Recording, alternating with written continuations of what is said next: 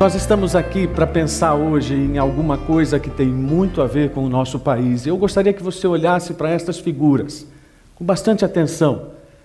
Procure os detalhes, interprete, relacione com a legenda que você tem ali. Vamos fazer de conta agora que nós somos os profetas, levantando a voz contra isso para dizer: não vai haver mais impunidade.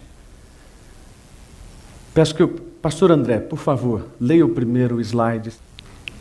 Esta é a visão que o Senhor soberano revelou a Obadias acerca da terra de Edom.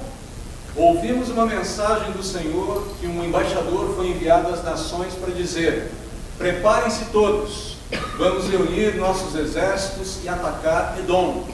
O Senhor diz a Edom: Eu o tornarei pequeno entre as nações, você será grandemente desprezado. Obrigado, André. Vou pedir que o Davi faça o mesmo. Levante e brinque de profeta. Foi enganado por seu orgulho, pois vive numa fortaleza de pedra e mora no alto dos montes. Quem me derrubará daqui de cima? Pense comigo, consigo. Mesmo que suba tão alto como as águias e faça seu ninho entre as estrelas, de lá eu o derrubarei, diz o Senhor. Obrigado, Davi. Daniel, por favor, leia o próximo. No entanto, todos os cantos de Edom serão vasculhados e saqueados. Todos os tesouros serão encontrados e levados embora. Todos os seus aliados o expulsarão de sua terra. Eles lhe prometerão paz, enquanto tramam enganá-lo e conquistá-lo. Seus amigos de confiança lhe prepararão armadilhas, e você nem se dará conta. Marco, por favor, próximo. Naquele dia não restará um sábio sequer em toda a terra de Edom, diz o Senhor. Pois nos montes de Edom destruirei todos que têm entendimento. Os guerreiros mais poderosos de Temã ficarão aterrorizados, e todos nos montes de Edom serão exterminados da matança, por causa da violência que cometeu contra os seus parentes, os israelitas. Pastor Marcos Amado, por favor. Você será coberto de vergonha e destruído para sempre. Está próximo o dia em que eu, o Senhor, julgarei todas as nações. Como você fez a Israel, assim lhe será feito. Toda sua maldade cairá sobre sua cabeça. Mas o monte Sião se tornará refúgio para os que escaparem. Será um lugar santo. O povo de Israel voltará para tomar posse de sua herança os que foram resgatados subirão ao monte Sião, em Jerusalém, para governar sobre os montes de Edom, e o reino será do Senhor. Amém. Toda vez que a gente fala em justiça, esperança e realidades como essa, isso parece poético demais. Ou como dizem as pessoas, parece discurso de igreja. Discurso de quem não sabe exatamente o que falar, não sabe exatamente como definir a realidade, então fica buscando essas coisas etéreas, de, de significado amplo, mas que não traduzem a realidade. Não são os não crentes que pensam assim, os crentes pensam assim.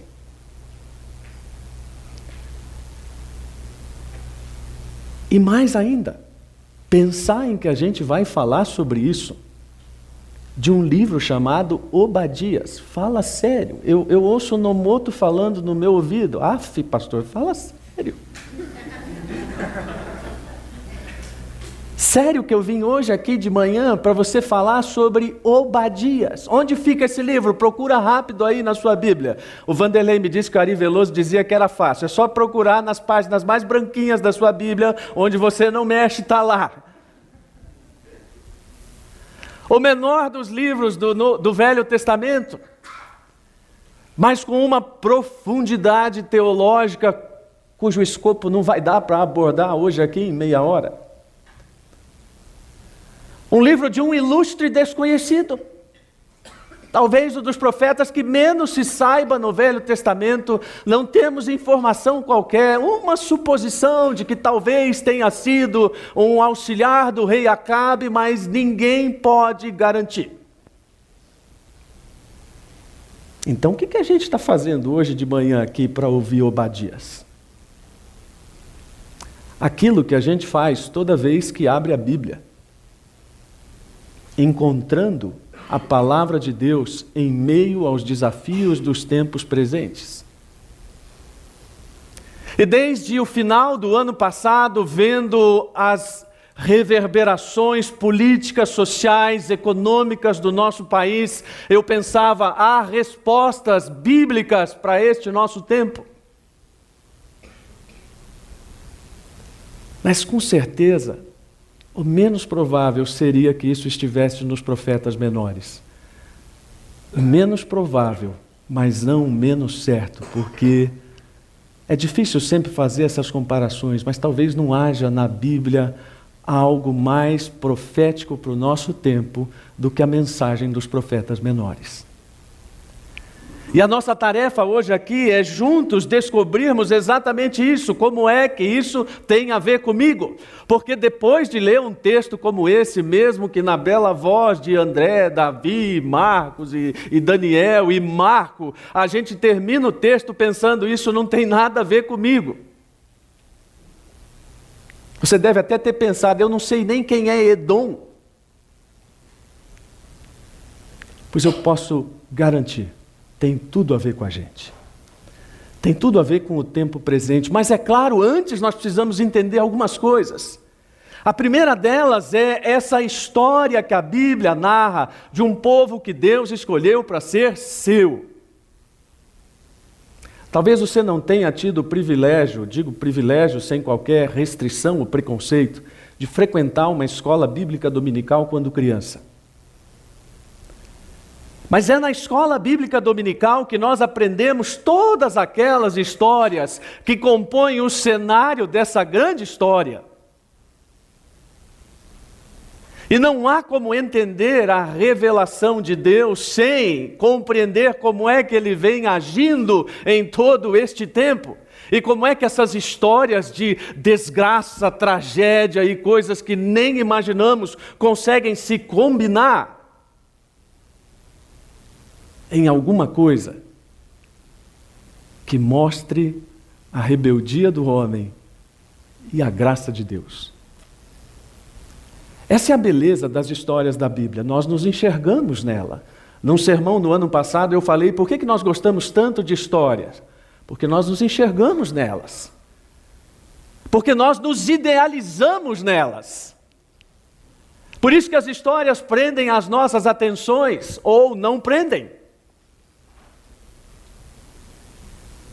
Eu não sei você, mas quando eu começo a assistir um filme, se em dois minutos a trama não me prendeu, já vou para outra. Estou nervoso, sei mesmo, ansioso, mas, meu, dois minutos eu não consegui entender o que está rolando. E às vezes, quando estamos juntos, eu e minha esposa, um olha para o outro e fala: lento, né? Lento, é, não vai dar. Vamos mudar. Porque a gente quer entender o nexo das coisas, por que, que uma coisa re, resulta em outra, e entendendo esse nexo, nós entendemos qual é o final, qual é o começo, qual é o meu papel. E se tem uma coisa que a gente aprende na história do povo de Israel, é que eu e você somos feitos da mesma matéria-prima que eles. Eu gosto de me imaginar em todos os episódios bíblicos. Você acha que eu e você, no meio daquela multidão, clamando pela soltura de Barrabás, nós estaríamos gritando que Jesus era inocente?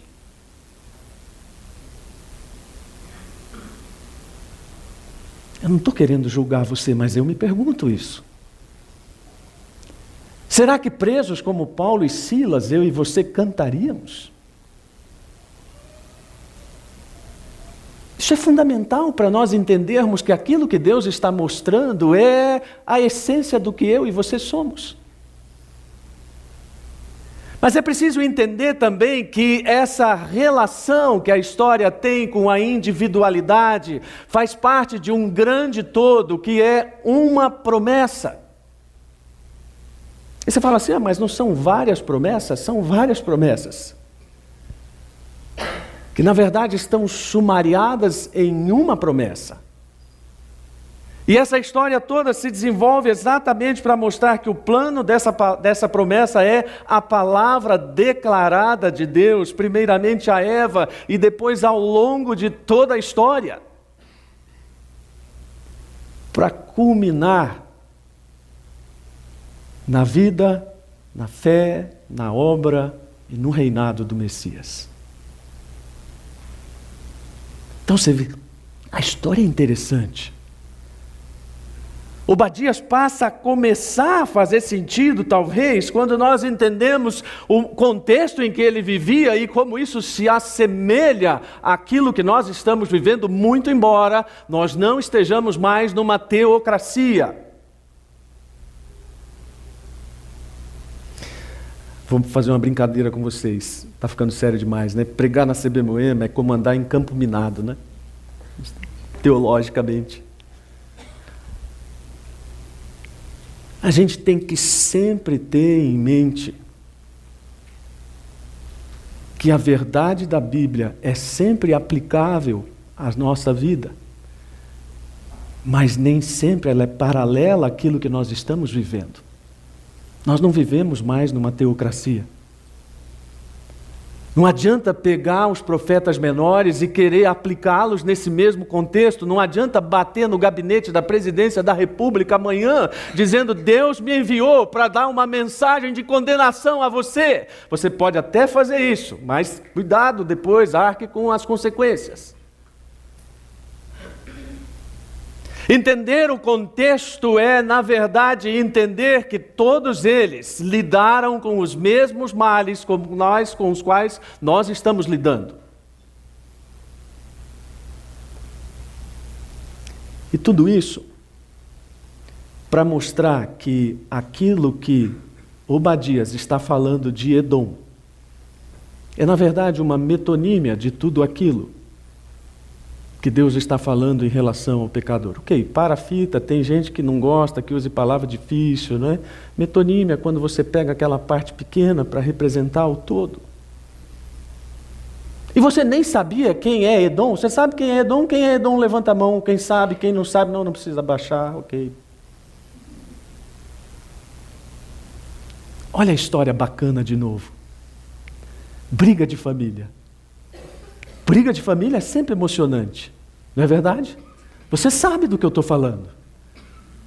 Essa história começa com uma briga de família tão inusitada, tão inusitada, que ela começa no ventre. Quando você lê o relato de Gênesis 25, a Bíblia diz que Esaú e Jacó lutavam no ventre. Fala, nossa, que história emocionante, né? Já começa com. Ia falar uma coisa aqui que meus filhos falam, mas não vai dar. Desde o ventre. Esses dois irmãos nascem e Esaú, que é denominado de aquele que é cabeludo, mais tarde troca a sua primogenitura, abre mão da sua bênção e passa a ser chamado de Edom. Fala, ah, então é isso o tal do Edom? É, é o Esaú. E essa briga vai ficar mais séria porque você conhece a história. A mãe dá aquela manobrada familiar federal e privilegia Jacó, e aí se estabelece aquele ódio, e aquele ódio que depois é amainado pelo perdão, mais à frente se torna um ódio histórico entre os dois povos. E o que se segue é uma cronologia de agressões mútuas, de pilhagens, de invasões, de guerras. E tudo isso culmina no enfrentamento de Herodes e Jesus. Olha só, como assim, pastor? Se a gente não tiver muito cuidado com as palavras, a gente chama isso de ironia do destino. Como é que é a ironia do destino? É a briga que começa na barriga, termina entre Herodes e Jesus, um edomita e um judeu. O resto você já sabe. Isso não dá filme, isso dá série, com trocentas temporadas. E daquela série que quando chega nessa parte, Jesus lá e Herodes, você vai esperar um ano para vir a próxima temporada, vai dormir na pia um ano esperando para ver como é que esse negócio termina. Eu e minha esposa temos umas três séries lá na, na fila, esperando o final de 2018, né, que a gente já sabe que vai vir a próxima temporada. E você sabe como isso é angustiante para quem gosta de séries, né? Há vários confessos aqui concordando. A vantagem de Obadias, você já sabe o fim. Ah, mas aí não tem graça. Não, claro que tem graça. Porque é o contexto com o qual eu e você estamos lidando. Tudo aquilo que nós estamos vendo em termos de Brasil, e se você pensou que justiça e esperança é porque eu era a favor desse partido ou a favor daquele, você errou. Isso não tem a ver com a nossa política. Isso tem a ver com a convicção daquilo que nós entendemos. E também com a compreensão de que hoje é tão difícil crer na palavra de Deus como naquele tempo, há 2.500 anos atrás. E uma das coisas que nós temos reforçado nas últimas pregações é que não existe essa dificuldade maior nos dias de hoje para crer na palavra de Deus.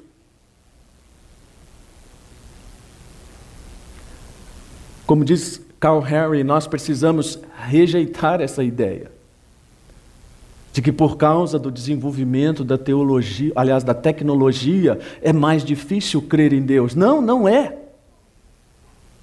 É tão difícil crer hoje quanto foi naquele tempo. É tão difícil entender hoje o que, que é uma mensagem de repreensão quanto foi naquele tempo.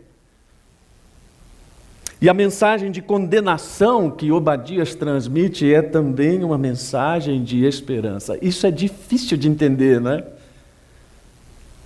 Você já experimentou corrigir o seu filho, dar aquela, desculpa a expressão, aquela espinafrada e dizer para ele: há esperança nessa mensagem? Uma das coisas que eu, como pai, sempre fiz com muita dor no coração foi castigar meus filhos. A disciplina é necessária. Eles foram disciplinados e, graças a Deus, estão bem aqui.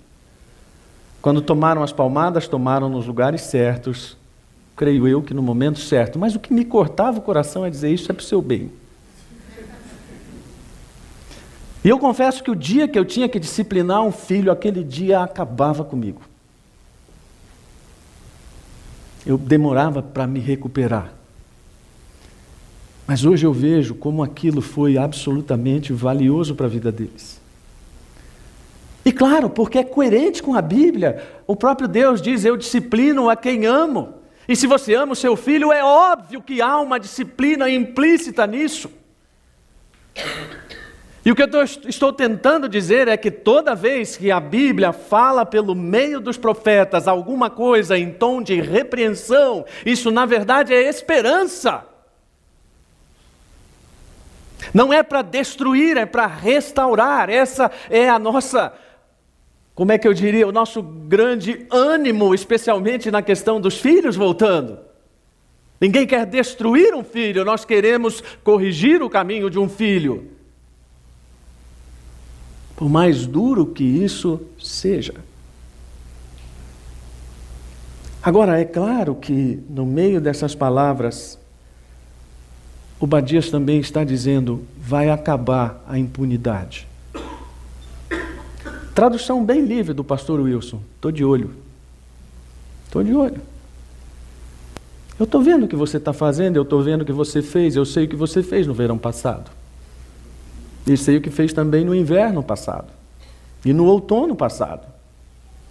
E essas coisas serão trazidas a julgamento e a justiça e esperança para um novo tempo, elas já estão em movimento. Essa é a grande compreensão, especialmente para pessoas que estão perplexas diante de tudo que está acontecendo, achando parece que Deus saiu para passear.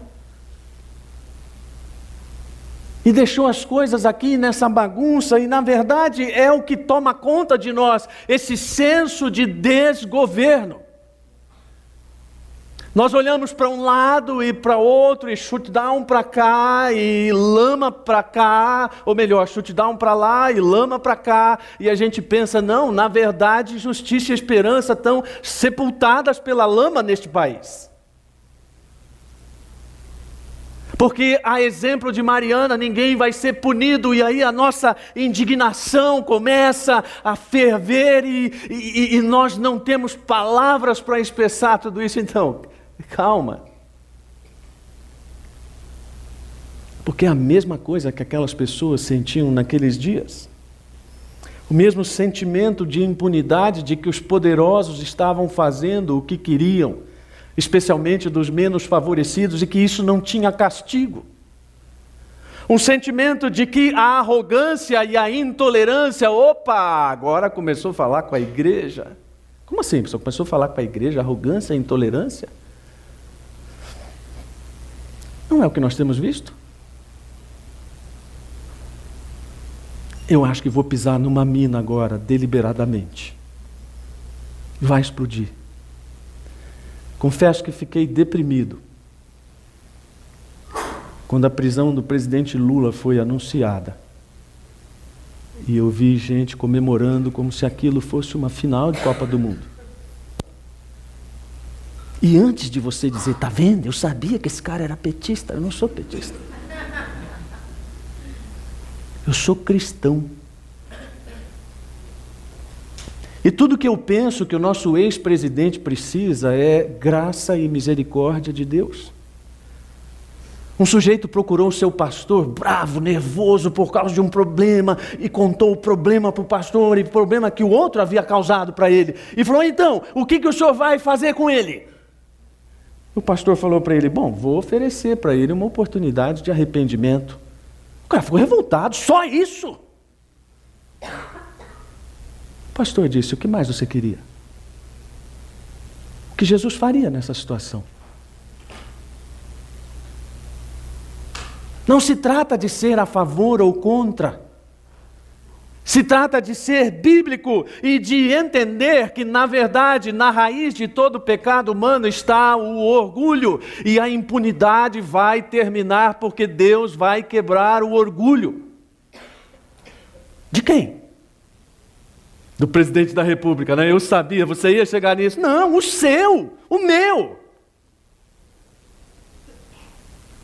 Porque é isso que está personificado no texto, aquele que eu falei da metonímia. Edom é alguém caracterizado pelo orgulho.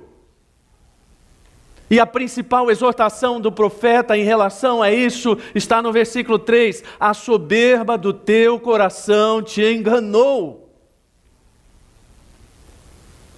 Isso é mais atual do que qualquer outra coisa mais atual do que o seu celular de última geração.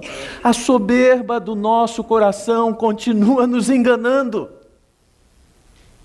A soberba do nosso coração continua nos movendo a fazer coisas que, obviamente, não são do agrado de Deus, aqui, quando estamos reunidos como igreja, e fora daqui. E se você está fazendo de conta que a conversa não é com você, eu vou deixar em letras bem claras o que é orgulho. Orgulho é uma declaração, vamos dizer assim, do coração, sobre a sua própria capacidade de viver sem Deus. Ah, é claro que crente não diz isso. Ó oh, Deus, eu quero viver sem você. Ninguém diz isso, pelo menos não as pessoas que se dizem crentes, mas na prática é como elas exatamente fazem. E nós esquecemos de olhar para esta palavra, claro, porque é um livro que não é lido mesmo e de enxergar na, no próprio perfil de Edom aquilo que é o perfil do nosso orgulho. Por exemplo, Edom pensava que era inatacável. Porque eles estavam localizados naquele lugar bonito que talvez até alguém aqui já tenha visitado, Petra, na Jordânia. Aquelas esculturas maravilhosas nas rochas areníticas. Ali não havia condições de passar dois cavaleiros ao mesmo tempo naqueles desfiladeiros. Região elevada, estratégica, de difícil acesso, aquele povo dizia: ninguém vai nos atacar aqui. É por isso que o profeta está dizendo: vocês pensam que vocês são superiores porque vocês habitam num lugar elevado chamado Seir ou Selá ou depois Petra. Vocês estão muito enganados. Eles se achavam superiores porque eram homens sábios. Muitas vezes na literatura oriental antiga, quando aparece a expressão homens do Oriente, na verdade está se referindo a homens de Temã, em Edom. Por exemplo, Elífas, um dos homens que debate com Jó. Qual é o codinome dele? Elífas, o Temanita. Um povo de filósofos. A gente mora num lugar bacana, a gente é mais sabido que todo mundo. E como se isso não bastasse, o pessoal que está do nosso lado é o pessoal bacana. As nossas alianças políticas e militares, políticas e militares, nos farão indestrutíveis. Você entende agora por que, que Deus está sendo tão categórico com essas pessoas? Você entende porque Deus é tão categórico com o meu orgulho, com o seu? Tem uma frase muito legal que eu coloquei em inglês mesmo. Olha, vou fazer uma fofoca aqui santa. Quando eu cheguei e fui entrevistado para ser pastor, me disseram assim: a maior parte da igreja fala inglês. Beleza? Very good. Aí eu deixei em inglês. Para não perder a rima. Para você entender aquilo que Deus está dizendo pela boca de Spurgeon, e que nenhuma situação justifica o seu orgulho, que nenhuma situação justifica o nosso orgulho como igreja, e existe orgulho como igreja? Claro que existe. E esse orgulho como igreja atrapalha tudo, atrapalha a comunhão, atrapalha a oração, atrapalha missões. É, porque quer fazer missão para os bacanas, para os não bacanas, não precisa não, deixa morrer. Quer ir fazer viagem missionária na Europa, mas lá no Iraque não precisa ir não, né? Deixa que acha algum doido para ir lá. Nosso sentimento de superioridade vai nos embriagando. Não é à toa que quando Abacuque, outro dos profetas menores, fala no capítulo 2, versículo 4, olhe para os arrogantes, os perversos, que em si mesmos confiam. O justo, porém, viverá por sua fidelidade. Olha que interessante o paralelo, o contraponto entre fidelidade e arrogância. O paralelo entre quem se acha e quem acha que deve fazer o que Deus faz. Tem uma piadinha que eu gosto muito, que é sobre orgulho, assim, querer se mostrar essa coisa, né? E o pior é que, algum tempo atrás, pregando essa piada, eu não sabia que um dos meus grandes amigos e irmãos tinha comprado esse carro. Mas diz que o sujeito comprou uma Mercedes, primeira Mercedes dele. Estava muito orgulhoso. Claro, queria exibir. Né? Talvez um novo rico, não sei. E então foi a uma festa e começou a perguntar para as pessoas: tem carona para ir embora? Festa de rico, perguntar se tem carona para ir embora, né? Coisa mais despropositada. E claro, todo mundo tinha como ir embora. Até que achou um sujeito lá, que sei lá, se por bondade ou qualquer outra coisa, falou: Não, tudo bem, posso ir com você. Então entraram no carro e ele, falantemente, se dirigiu para o colega e disse: Já andou numa Mercedes? O cara falou: No banco da frente nunca.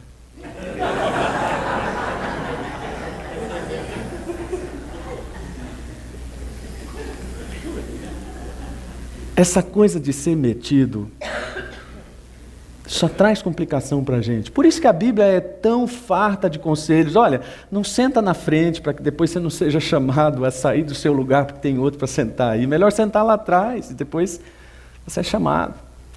Observar o vocabulário que a gente começa a usar, né? Olha, eu não faria assim. Se fosse eu, Pequenas expressões que vão mostrando como o nosso coração está tão contaminado, mas a gente olha para esse texto e diz que o problema é Edom, aquele povo era metido. O problema sou eu, o problema é você.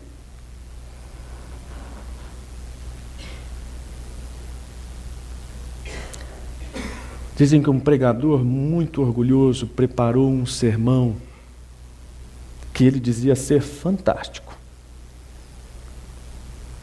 Sermão, dizia ele que seria o melhor sermão já pregado, sobre humildade. E então a pessoa perguntou: mas por que você não prega? Não, estou esperando muita gente para ouvi-lo.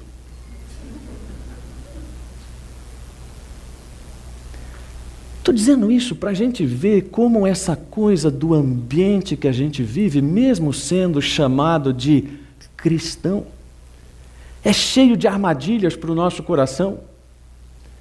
E essas armadilhas vão nos levar ao quê? Ao mesmo destino que Obadias estava dizendo para aquele povo. Vocês pensam que vocês têm coisas valiosas? Deus vai tirar. Eu não sei você, eu chamo na minha vida de muleta. É, o que, que é muleta? É aquilo que você vai entendendo que tem um falso apoio e que quando você está bem escorado, Deus vai lá e dá uma rasteira para você entender que não há muletas quando se trata de relacionamento com Ele. É o mesmo relacionamento que esse povo tinha, é o mesmo que você tem com as suas dificuldades. Ok, se eu passar por uma dificuldade, eu tenho dinheiro na minha aplicação. Se eu passar por uma luta qualquer que eu não possa, eu tenho o amigo A, o amigo B, e eu tenho tantas coisas, e eu, e eu, e eu, e eu, e Deus diz: não vai ter nada. Os tesouros eu vou tirar a sabedoria vai acabar. O profeta Jeremias, falando mais tarde, no capítulo 49, diz: Onde está a sabedoria de Temã? Ironicamente falando. Mas a impunidade vai acabar também, porque o julgamento de Deus vai vir. Fala, pastor, agora você extrapolou. Falar sobre Obadias. E eu que vim aqui procurar uma mensagem de encorajamento, ter que ouvir sobre julgamento. Você já deve ter percebido que o bom humor, as piadas não escondem o desejo de pregar aquilo que está realmente na palavra. E que não tem essa de amaciar a palavra. Uma das coisas que eu gosto de deixar bem claras para a congregação, para a liderança, para tudo, é que pecado tem nome. Quando alguém chega para a gente, especialmente com o pastor, oh, pastor, o fulano pisou na bola, é mesmo, o que, que ele fez? Não, é que ele me olhou esquisito, tá, tá aí, qual é o pecado? Me faz lembrar uma mulher que disse para o pastor, mais uma, né, a última de hoje. Falou, pastor, tem um pecado que eu preciso confessar para o senhor. É mesmo, irmã? Qual é o pecado? Quando eu chego na igreja e me vejo e olho para todas as mulheres eu me sinto a mais linda de todas. Você acha que isso é pecado? Ele diz: Não, irmã, não é pecado, é equívoco mesmo.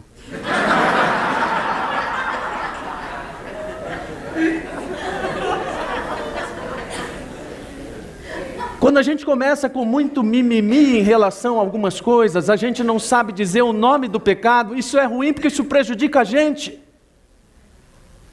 Porque quando a gente se derrama diante de Deus, vem só aquele blá blá blá, ah oh, Deus, perdoa os meus pecados. Como assim? Que pecados? Eu tenho a do crente mais consagrado também, a versão. Se o Adiel tivesse aqui, já ia sugerir. Né? Perdoa a minha multidão de pecados. Acho que toda vez que a gente ouve uma palavra como essa, a gente fica meio preocupado. Né? Porque deve dar um trabalho danado dar nome para uma multidão de pecados. E Deus põe o dedo na ferida, Deus põe o dedo no coração para dizer para Edom: o seu pecado é orgulho, mas o seu pecado também é ter amaldiçoado aquilo que Deus abençoou. E mais, é melhor você lembrar das palavras do Velho Testamento, a chamada regra de ouro do Evangelho: assim como vós quereis que vos façam, fazei vós também. Porque uma das coisas que Deus está dizendo para Edom, tudo aquilo que vocês fizeram, vocês vão receber de volta. Ah, lei do retorno, né? Não, tem, não é lei do retorno. Não vem com esse blá blá blá. É justiça divina em ação. Tudo quanto o homem semear, isso também ceifará. É a justiça em movimento e mostrava para eles: vocês falharam em ajudar aquele povo que eu chamei de meu.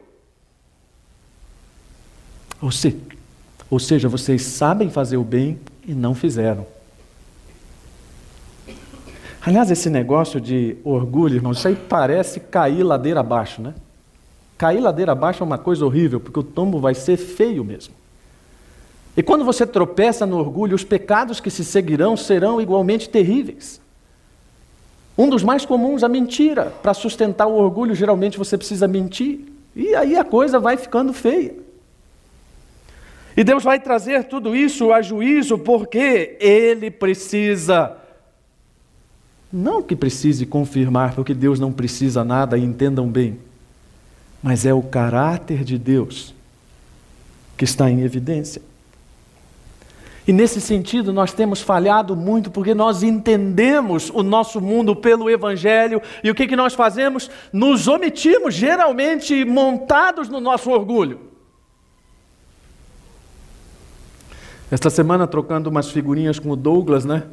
Ele mandou uma frase que a primeira frase já era assim: os cristãos precisam voltar ao jogo, porque eles têm o Evangelho, eles conhecem a realidade. E numa dessas frases, o autor que ele enviou diz: os cristãos e a igreja precisam contribuir para o desenvolvimento de uma ecologia moral suficientemente poderosa para moldar e corrigir a globalização em favor de valores que apoiem. Blá, blá, blá, blá, virou blá blá blá de novo. Não! Isso é a missão da igreja. Não é se reunir uma vez por semana no ar-condicionado e numa poltrona confortável para ouvir uma mensagem de encorajamento. É se reunir sempre que possível para abrir a Bíblia, olhar o mundo à volta e dizer: por causa de Cristo, nós temos respostas adequadas para essa situação.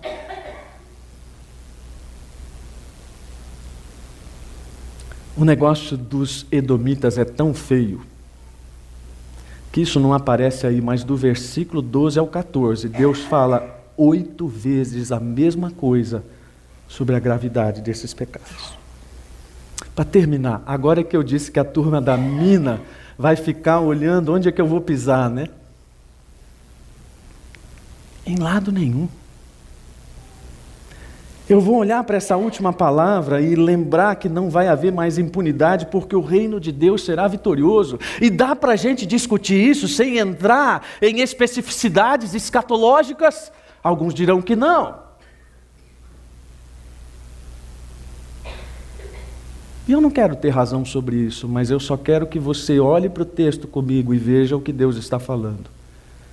Vai haver uma inversão. Eu estou esperando por isso. Porque hoje a injustiça é o padrão, vai chegar o momento em que a justiça será o padrão. Hoje a mentira é o padrão, vai chegar o momento em que a verdade será o padrão. Isso está na Bíblia. Dostoiévski foi, o Dostoiévski foi um autor que estava sempre preocupado com o cristianismo e mencionando as coisas, e ele disse: se você quiser saber o que vai ser o reino de Deus, é só olhar para as bem-aventuranças e você vai enxergar tudo ao contrário no mundo atual. Ou de outra forma, olhe para o mundo atual, faça tudo ao contrário e você vai enxergar o que Deus tem prometido no reino. Todos os inimigos de Deus serão esmagados. Agora é hora que você fala: Yes, eu sabia que aquele meu colega de trabalho, safado, desonesto, vai ser punido. Sim e não. Toda safadeza será condenada, é verdade. Mas essa não deve ser sua postura em relação a ninguém. A postura do crente deve ser a mesma que eu mencionei sobre aquele pastor: pedir que Deus dê oportunidades de arrependimento. E todos os propósitos de Deus serão vitoriosos definitivamente. Eu estou esperando por isso. Aliás, eu vivo por isso, porque senão seria difícil de viver. Porque os nossos conflitos não acabam, eles continuam. Nós vivemos num mundo cada vez mais tenso do ponto de vista ideológico, teológico. Olha só uma brincadeira aqui com vocês. Essa, essa palavra ideologia, o que está acontecendo com isso? As pessoas que estão usando essa palavra parece que não entenderam que tudo é ideologia. Né? E fica um lado atirando para o outro, falando assim, olha, a ideologia está aí, a ideologia daqui. Sim, vivemos um ambiente cada vez mais tenso ideologicamente. Mas o que fazemos com isso? Bom, vamos olhar para o tal do Obadias. Eu imagino os diálogos amanhã. Foi, foi na semana? Foi. E o pastor pregou sobre o quê? Sobre Obadias. Obadias, cara? É. E o que, que Obadias fala? Para olhar se a gente é orgulhoso como é que eu lido com o meu próprio orgulho e com a minha autossuficiência? Sei que o Daniel pregou sobre isso no terceiro domingo, não tive tempo ainda de ouvir a mensagem, mas sei que foi elogiada. Como é que eu lido com isso? Como sujeito da Mercedes, que está sempre ansioso para mostrar seu carro novo? Como eu tenho lidado com os pecados que eu cometo por causa do orgulho? Porque, como eu falei, é uma sequência. E de que forma eu tenho vivido em coerência com a expectativa da vitória final de Cristo? A resposta é que uma boa parte das pessoas tem vivido de forma bastante cética. Falando de Cristo, mas vivendo como se não fosse realidade. Eu quero terminar com um dos textos que eu considero mais sugestivos em relação ao apóstolo Paulo, especialmente para quem está com problema de orgulho. Quanto a mim, que eu jamais me glorie em qualquer coisa a não ser na cruz de nosso Senhor Jesus Cristo. Por causa dessa cruz, meu interesse neste mundo foi crucificado, e o interesse do mundo em mim também morreu. Abaixe a sua cabeça. Ore silenciosamente. Converse com Deus sobre o seu coração, como é que ele tem ou como ele tem se comportado com orgulho, com autossuficiência, talvez até com arrogância diante de Deus. Confesse agora o seu pecado diante do Senhor. Abra o seu coração diante dele.